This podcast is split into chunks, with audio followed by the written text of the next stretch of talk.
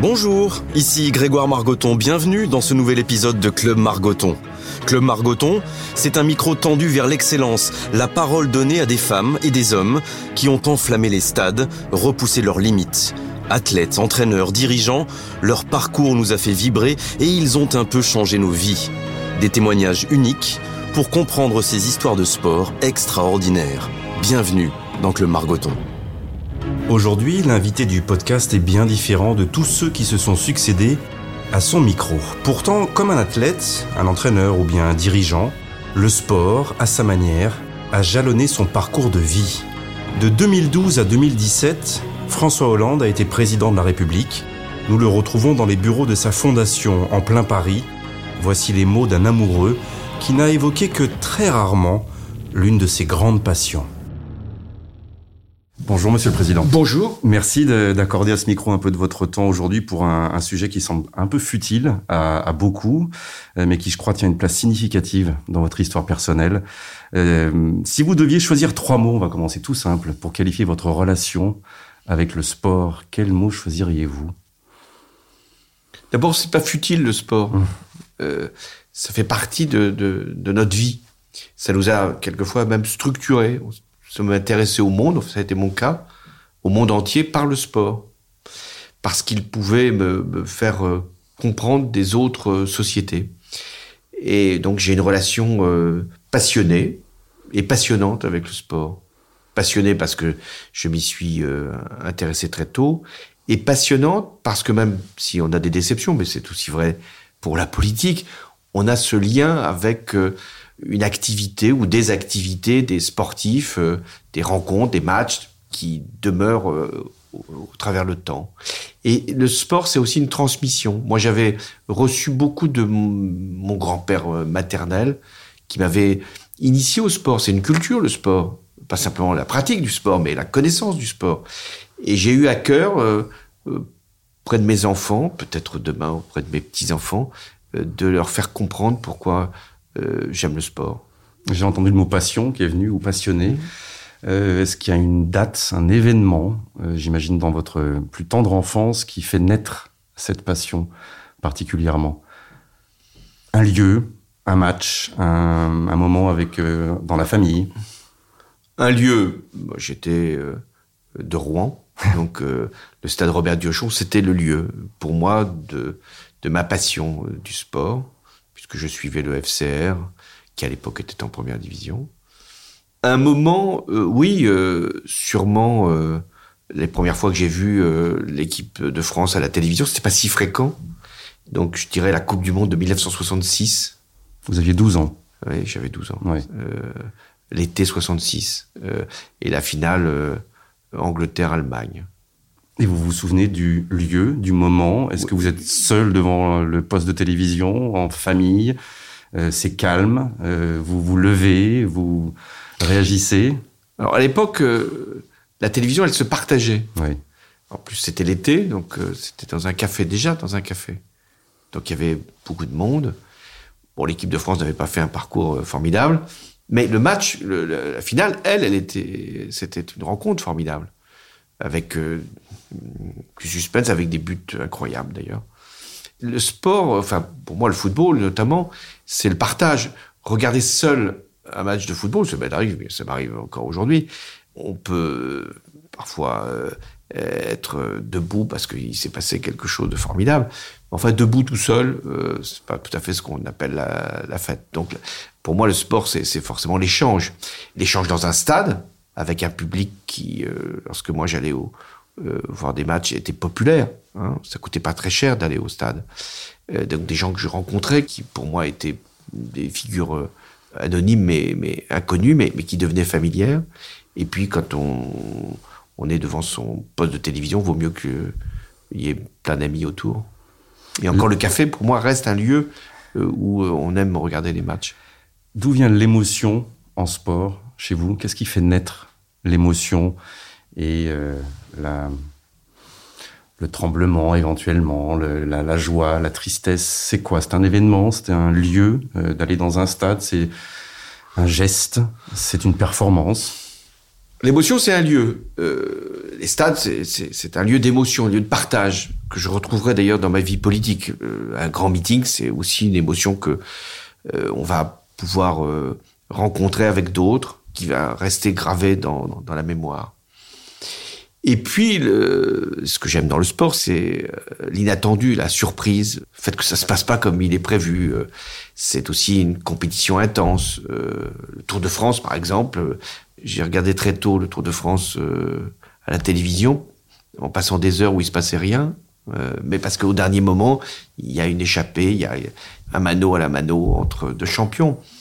Le football, c'est ou le rugby, c'est quand il, ça se passe à la dernière seconde. Euh. Donc j'ai eu une émotion, par exemple, euh, sur euh, une finale de l'Euro. Il y avait encore euh, le but en or. Quand c'est très aigué, je pense, qui marque le but. En 2000, oui. 2000. Voilà, ça c'est une émotion forte. Parce qu'on pense qu'on est à la rue. Il y avait déjà eu un but marqué à la dernière seconde du match pour permettre qu'il y ait une prolongation. Voilà, ça c'est des, des, souvenirs qui restent parce que c'est ce qui va surgir à un moment et qui va nous permettre d'être heureux.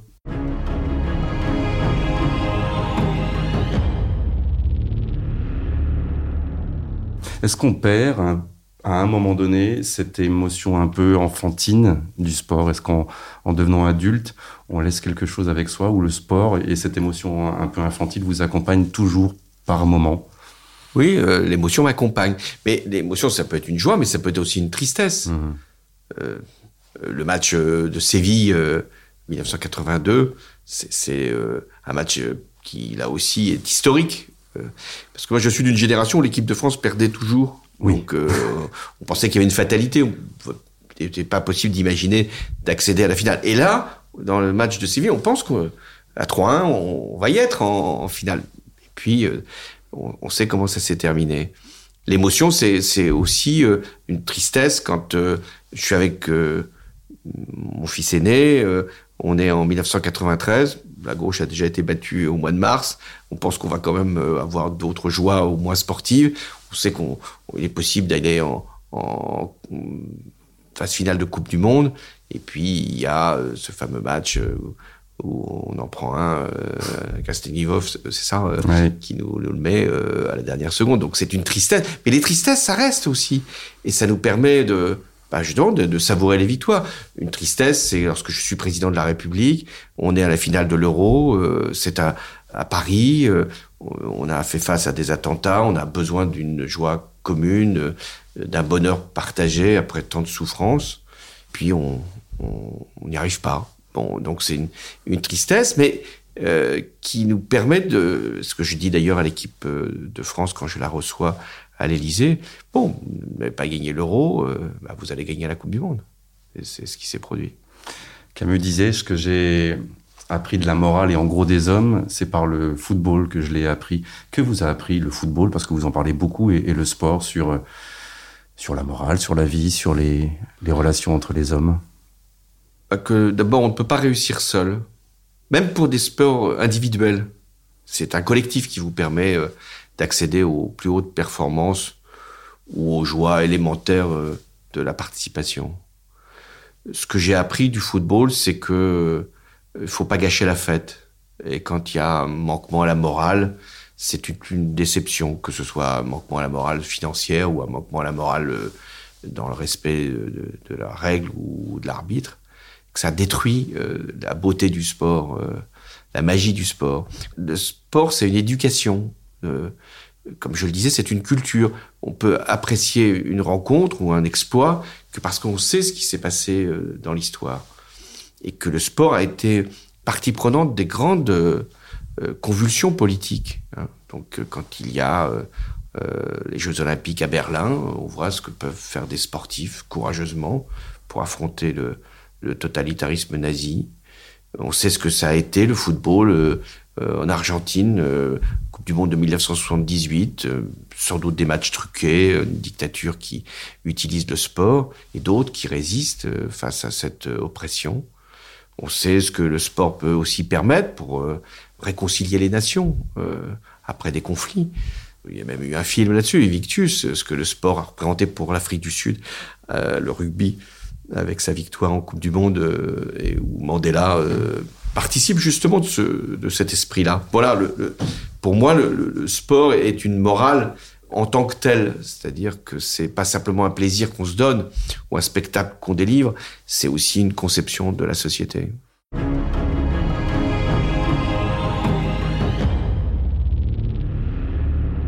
Mon petit doigt m'a dit que vous étiez supporter de l'AS Monaco. Oui.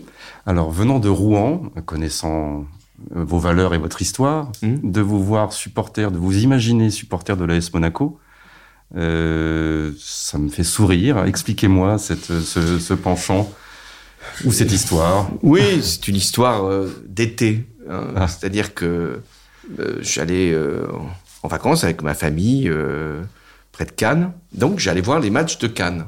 Et j'ai eu le plaisir de voir une très belle équipe de Cannes, avec Zidane, avec Mikou, euh, avec du, du, Soyer qui était le gardien, avec Priou, enfin, toute une histoire du, de la Cannes.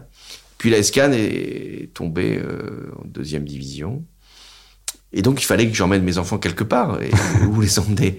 Et donc, j'allais à Monaco voir une équipe que je trouvais euh, exceptionnelle, euh, avec Thierry Henry, avec Trezeguet, Thuram. Donc, j'étais, c'était pas Monaco qui, en tant que tel, même si j'ai beaucoup de respect pour la principauté, c'était euh, cette équipe, ce qu'elle représentait. Et puis, il y avait des très grands joueurs, toujours des très grands joueurs à Monaco.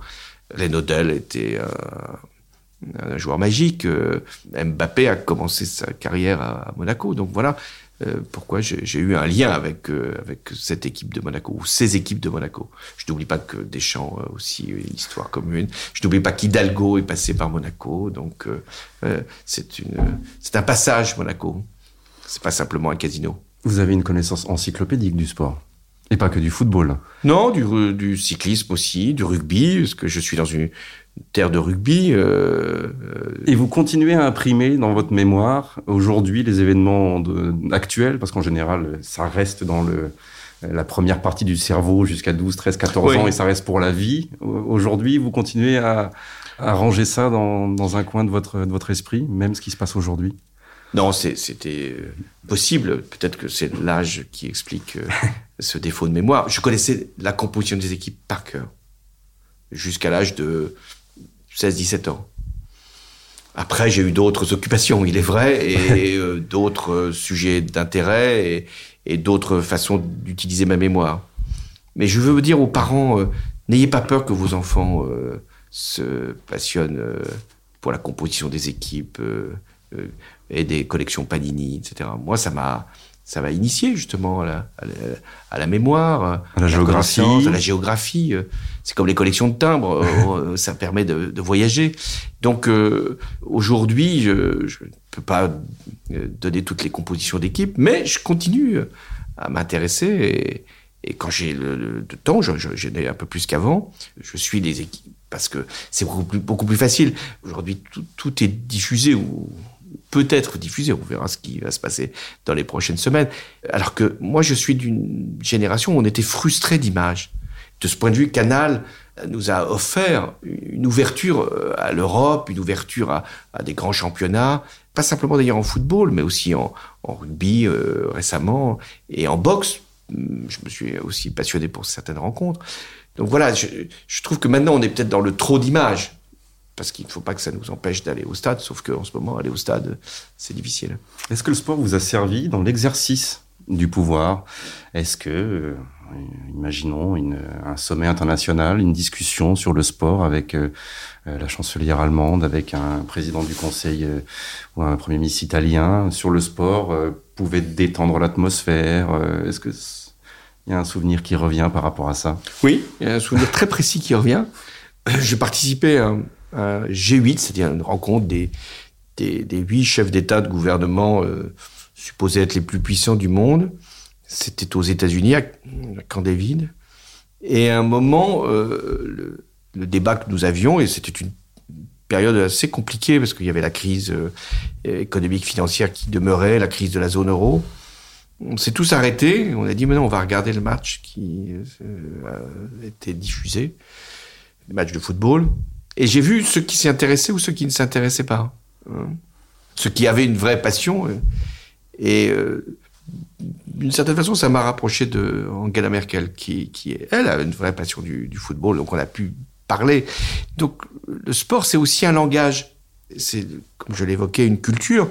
Donc euh, voilà, c'est aussi une façon de, s'adresser sur d'autres sujets pour mieux y revenir et de voir comment chacun se détermine. J'ai un autre souvenir d'ailleurs d'une réunion du Conseil européen. On est en, c'est une réunion très importante. On est en juin 2012. Je viens d'arriver comme président de la République et la situation euh, financière de notre pays n'est pas bonne. Celle de l'Italie est extrêmement périlleuse. Euh, c'est vrai aussi de l'Espagne. Et euh, la réunion tarde. Angela Merkel est sur une position dure. Et à un moment, euh, je constate que Angela Merkel regarde sa tablette et c'est un match Italie euh, contre l'Allemagne. Et euh, Mario, qui euh, est le premier ministre italien du moment, Monti, Mario Monti, plaide, et je le soutiens, pour qu'on on change les règles pour la conduite des politiques budgétaires et que l'on pèse sur aussi les choix de la Banque Centrale Européenne, ce qui sera fait. Et à ce moment-là, Mario Balotelli marque un but décisif dans ce match. Je sens que Angela Merkel est un peu contrariée et donc je, je fais comprendre à, à Mario Monti, qui n'était pas spécialiste du football, que c'est le moment de porter euh, les, Les stockades. stockades. et ça a fonctionné. Et ça a fonctionné. Euh, Justement, la place du sport en France, vous évoquez cette culture, moi je pense plutôt à d'autres pays anglo-saxons. Euh, Est-ce qu'elle a évolué dans notre société? Et je fais particulièrement référence aux élites. J'ai l'impression qu'on est issu d'une de siècles de, de pensée, de philosophie qui laisse la plus belle place à l'esprit, à l'intelligence et pas au corps dans notre histoire française. Est-ce que ça a évolué? Est-ce que les élites ont toujours euh, un petit peu de condescendance, voire de mépris par rapport au, sport aujourd'hui? Les élites ont longtemps dédaigné le sport, non pas au sens de la pratique, parce que dans les grandes universités britanniques, par exemple, le sport avait une place euh, éminente, dans les grandes écoles françaises aussi, pas, pas le football particulièrement d'ailleurs, hein, mais plutôt euh, l'aviron, euh, le tennis, euh, le rugby aussi, qui était, disons, un sport dans certains pays plutôt joué par les élites. Puis ensuite, l'argent a pris une place très importante et le sport est devenu, en particulier le football, mais pas seulement le football, une forme de, de conversation euh, mondaine. Et euh, la fréquentation des stades a totalement changé. Les, entreprises ont investi dans des loges, ont, euh, invité un certain nombre de responsables politiques, économiques euh, ou même euh, intellectuels. Et je ne suis pas plaint de cette évolution. Mais j'ai trouvé qu'il y avait une forme de nouvelle mode du côté des élites à aimer euh, le sport, et je pense que c'était sincère, mais à, à, comme souvent les élites, à s'arroger le sport pour euh, elles-mêmes. Et à se donner un côté populaire euh, facile? Même pas populaire, de considérer que euh, le sport était devenu euh, une entreprise et un marché, un lieu d'investissement, un lieu de rencontre aussi pour faire des affaires. Bon, euh, c'est sans doute l'évolution du monde, mais pour moi le sport, il est populaire. On retrouve encore, euh, heureusement, dans, certains clubs et qu'on retrouve aussi dans certains sports, le cyclisme parce que c'est gratuit. Il n'y a rien de plus touchant quand même que de passer trois heures sur le bord de la route pour voir euh, en quelques secondes le, peloton défiler devant vous. C'est des souvenirs qui vont durer. Donc, pour moi, le sport est un, un échange et aussi euh, une manière de, de concilier les, les, classes sociales ou, ou, toutes les catégories. Dans le film Les Misérables, qui est un film dur d'une certaine façon, il commence par euh, la victoire de l'équipe de France de football à la Coupe du Monde et montre comment le sport peut unir des, des, des, des groupes, des individus qui peut-être demain vont se fracturer. Mais donc c'est pour ça que c'est important de, de, garder cette magie populaire. Est-ce que c'est important aussi de donner euh, dans l'exercice politique une place euh, réelle ou peut-être un peu plus importante au sport? Euh, je parle du ministère des Sports. Euh, Aujourd'hui, Roxana Maracineanu euh, n'est plus que ministre délégué mmh. de Jean-Michel Blanquer, qui a un grand ministère qui s'appelle l'Éducation nationale, la jeunesse et les sports en dernier. Euh, ça a souvent été un secrétaire d'État, simplement, le, le sous-ministre des, des, sports. Est-ce que c'est la place qu'il mérite, le sport en France?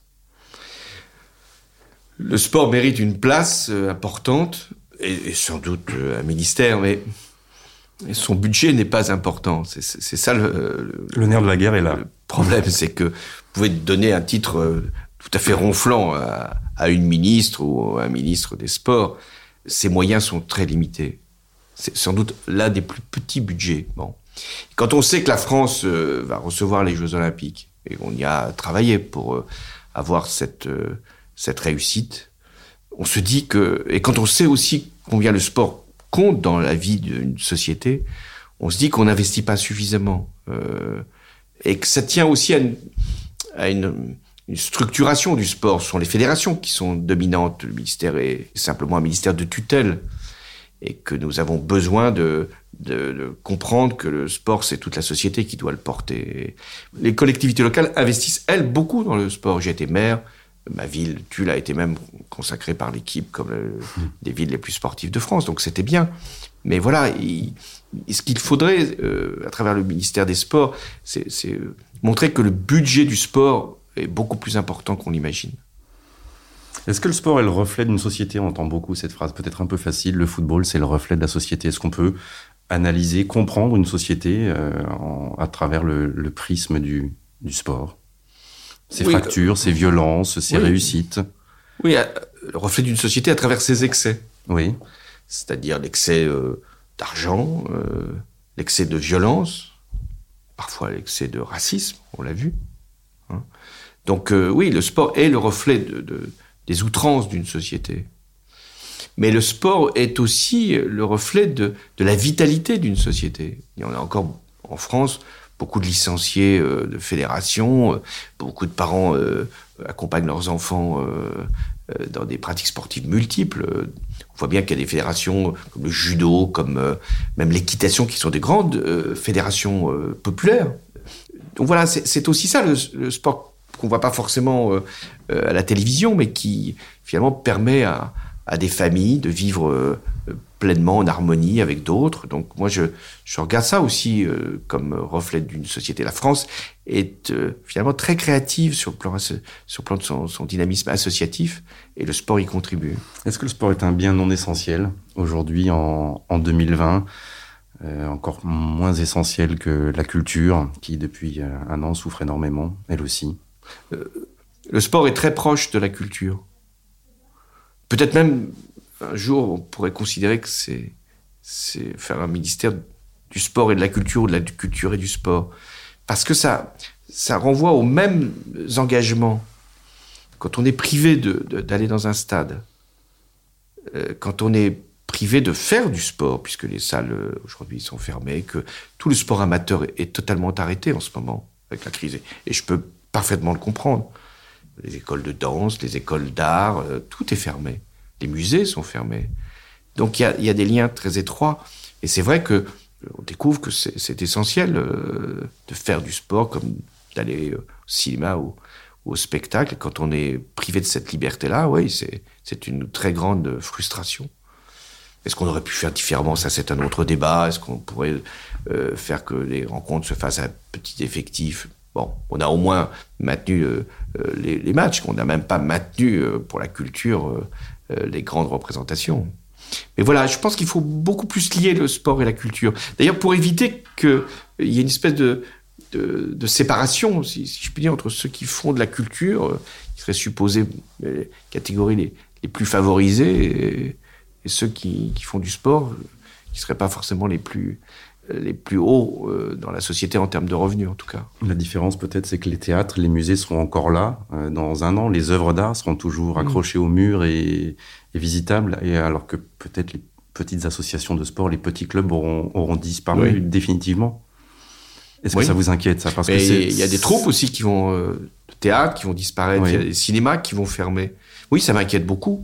Moi, je pense que la crise on l'a subi aujourd'hui et on doit être tous conscients de, sa gravité, mais on ne mesure pas encore suffisamment ce qui va se produire après, ce qui va être détruit par la crise. Donc on aura à reconstruire, on aura à retisser, on aura à repenser notre société et à s'appuyer sur le sport et, la culture. Ce seront des leviers de, réanimation, de, de la vie. Et de voir que le sport professionnel, le football en particulier, est au bord de la faillite aujourd'hui en, en, France. Euh, quelle est votre analyse là, au, au mois de janvier? Est-ce que l'État doit intervenir pour, euh, euh, pour subvenir aux besoins et aider le sport professionnel? Est-ce que c'est quelque chose qui, qui pourrait être accepté par, euh, par les Français aujourd'hui? L'État, en tout cas, ne peut pas rester indifférent. Euh, parce que s'il y a une faillite du sport euh, professionnel, ça aura des conséquences aussi sur euh, le sport amateur. Mais il faut aussi mettre chacun devant sa responsabilité. Si les clubs professionnels sont en une extrême difficulté pour leur propre survie, ça tient bien sûr au fait qu'il n'y a aujourd'hui pas de possibilité d'accueillir du public, mais ça tient aussi au, pour le football aux négociations qui ont eu lieu pour pour avoir des ressources qui n'étaient plus compatibles avec ce que, j'allais dire, le marché même pouvait indiquer. Donc il y a une ivresse euh, qu'on retrouve dans les rémunérations, qu'on retrouve dans les transferts, qu'on retrouve dans les budgets des clubs. Et à un moment, il faut que cette ivresse retombe et qu'il y ait une cure de désintoxication euh, assez rapide et peut-être euh, qui durera pour certains plus longtemps. Et c'est là que l'État peut intervenir conditionner ces aides s'il doit y en avoir, trouver de nouvelles législations, euh, regarder ce qu'on peut faire du côté de la fiscalité. Enfin, il faut qu'il y ait des contreparties. Je me souviens quand j'avais moi-même euh, introduit euh, une taxe sur les hauts revenus, ceux qui gagnaient plus de 1 million d'euros par an. ça concernait bien sûr beaucoup de footballeurs. Les clubs ont réagi en disant ça va nous coûter encore plus cher, sans comprendre qu'il fallait aussi maîtriser les rémunérations mais m'expliquer, on est sur un marché mondialisé, nos meilleurs joueurs vont partir, si on ne, on ne les retient pas par des rémunérations, bah, il faut les retenir, bien sûr, par des rémunérations, mais aussi par un esprit, euh, par euh, un attachement à la France, euh, pas simplement par euh, une espèce d'inflation qui maintenant euh, est remise en cause, puisque une des réponses, c'est de dire qu'il faut que les joueurs de football fassent des efforts en matière de salaire. Mais si on demande aux, aux joueurs de, de L2 de faire des efforts, ils diront euh, regardez ce qui se passe un peu plus haut. Et cette ivresse des, des sommets, elle vous choque aujourd'hui? L'ivresse des rémunérations, l'ivresse des, du montant des transferts, l'ivresse euh, du nombre de- d'intervenants dans ces transferts et qui, qui en bénéficient? Oui, je ne suis pas naïf. Je sais ce qu'est le marché mondial. Je sais ce que euh, représente l'enjeu d'avoir de grands clubs euh, qui puissent gagner euh, des coupes d'Europe. Je sais ce que ça représente aussi en termes de, retombées publicitaires, de sponsoring, de parrainage, etc. Bon, je peux comprendre. Mais euh, il y a eu mm, là aussi euh, des excès mm, tout à fait insupportables, euh, des, montants de transfert qui représentent des sommes dont d'ailleurs les, spectateurs ont idée sans pouvoir forcément juger. On parle de ça comme si on parlait de, montants d'entreprises, euh, de- sans comprendre que ça touche aussi des, des revenus euh, d'individus et d'agents euh, également. Donc voilà, je, pense que euh, si vous parliez de morale tout à l'heure, il y a une moralisation à, faire euh, parce que sinon on aura un jour une rupture.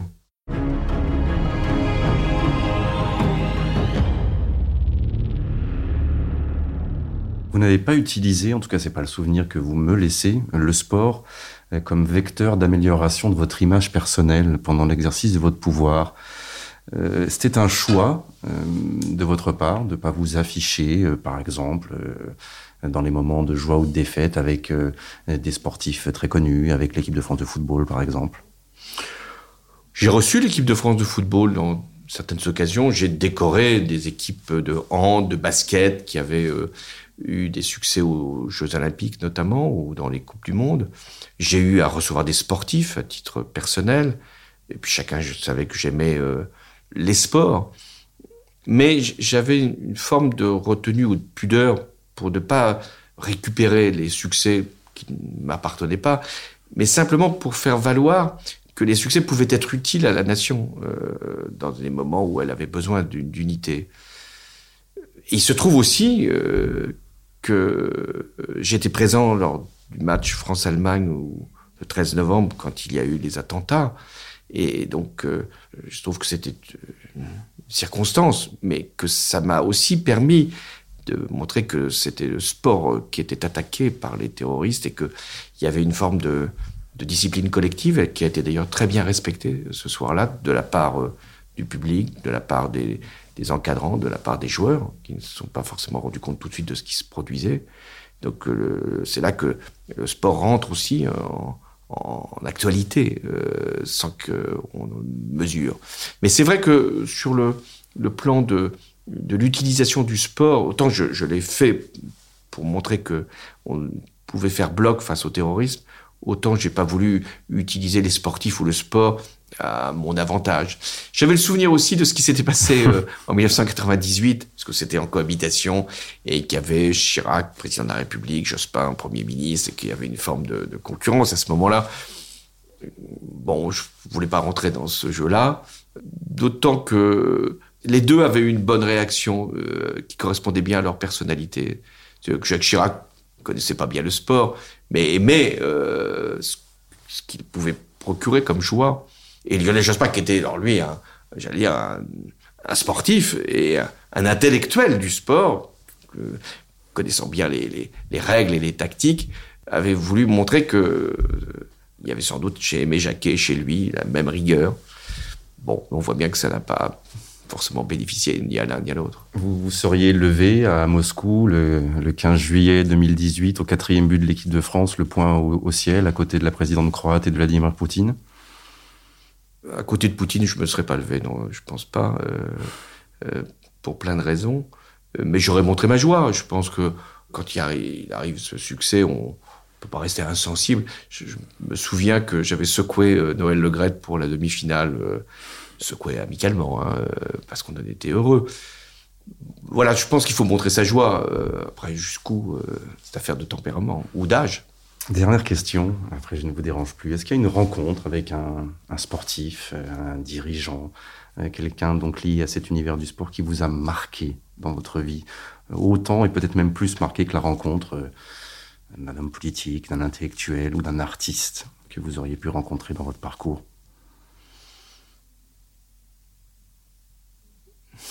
C'est difficile, je ai rencontré beaucoup. euh, mais je me souviens, euh, j'avais je sais pas, 12 ans peut-être, 13 ans. Et j'avais euh, posé une question euh, en franchissant tous les barrages, c'était sur Europe numéro 1, à Juste Fontaine, mmh. qui était à l'époque sélectionnaire de l'équipe de France. Donc j'étais très heureux, très fier d'avoir pu poser ma question euh, d'auditeur, de jeune auditeur, 11 ans, 12 ans. J'avais pris mon téléphone de mes parents et il n'y avait pas de portable à l'époque, donc j'avais pu euh, poser ma question. Et plus tard, euh, j'ai eu cette chance de rencontrer Juste Fontaine, qui ne se souvenait bien sûr pas de la question que j'avais posée. Et moi-même, Juste Fontaine, c'était pas un joueur, j'étais trop, trop jeune, que j'avais pu connaître comme, euh, justement, comme grand, euh, un des plus grands buteurs de l'histoire de l'équipe de France. Mais voilà, c'est une rencontre qui, qui, qui m'avait marqué avec Juste Fontaine. Avec votre petite fille, votre petit-fils qui va, qui va arriver, vous allez parler de sport, vous allez accepter de lui, de lui acheter des, des vignettes Panini, mmh. de partager ça, de l'emmener au stade. Ça fait oui, partie de je, la transmission. Oui, je pense que c'est la transmission. Ça vaut pour euh, la politique, ça vaut pour la République, ça vaut pour les grands événements, ça vaut pour, pour le sport. Euh, je suis extrêmement reconnaissant à, à mon grand-père euh, de m'avoir offert très tôt des vignettes euh, Panini, faisons la publicité jusqu'au bout. Hum. Euh, je connaissais pas bien, je connaissais pas du tout même le, le football. Et puis de m'avoir emmené euh, un jour au Parc des Princes. Il, il habitait Paris, euh, euh, et donc il m'avait emmené. C'était avant la rénovation du Parc des Princes. C'était un match France-Roumanie. On avait perdu. Euh, il y avait à l'époque euh, de l'offre de Guiani. Enfin, ça, ça peut-être parlera des, vraiment des plus anciens. C'était pas une mauvaise équipe qui pratiquait la défense en ligne, de Juste Fontaine, justement. Et voilà, c'était pour moi euh, un peu comparable au, à l'entrée quand je suis arrivé à l'Assemblée nationale. Vous savez, ces lieux qu'on voit à la télévision. Et puis un jour, c'est vous qui rentrez. Alors, je n'étais pas rentré comme joueur, hein, donc, euh, mais j'étais rentré comme spectateur, c'était déjà beaucoup. Des, des, lieux sacrés. Euh, la République a ses lieux sacrés. On, sait quelque chose. Le, le Parlement, bien sûr, le Palais de l'Élysée. et ben, le sport aussi a des lieux sacrés. J'étais heureux que mon grand-père puisse euh, me permettre d'y accéder. Je, ferai la même chose. J'emmènerai mes enfants. Je l'ai déjà fait beaucoup. Euh, J'emmènerai mes petits enfants euh, euh, pour qu'ils se souviennent un jour que euh, voilà, ils sont dans cette continuité-là. Le sport, c'est une histoire. C'est une histoire qui ne se finit pas, donc euh, et qui doit se transmettre euh, aux générations qui arrivent. Merci, Monsieur le Président. Merci à vous. Merci à vous. Merci d'avoir écouté Club Margoton. J'espère que vous aurez pris autant de plaisir à écouter cette interview que moi à la réaliser. Si cet épisode vous a plu, n'hésitez pas à mettre des étoiles ou à commenter. Rendez-vous dès la semaine prochaine pour un nouvel épisode de ce podcast, Club Margoton.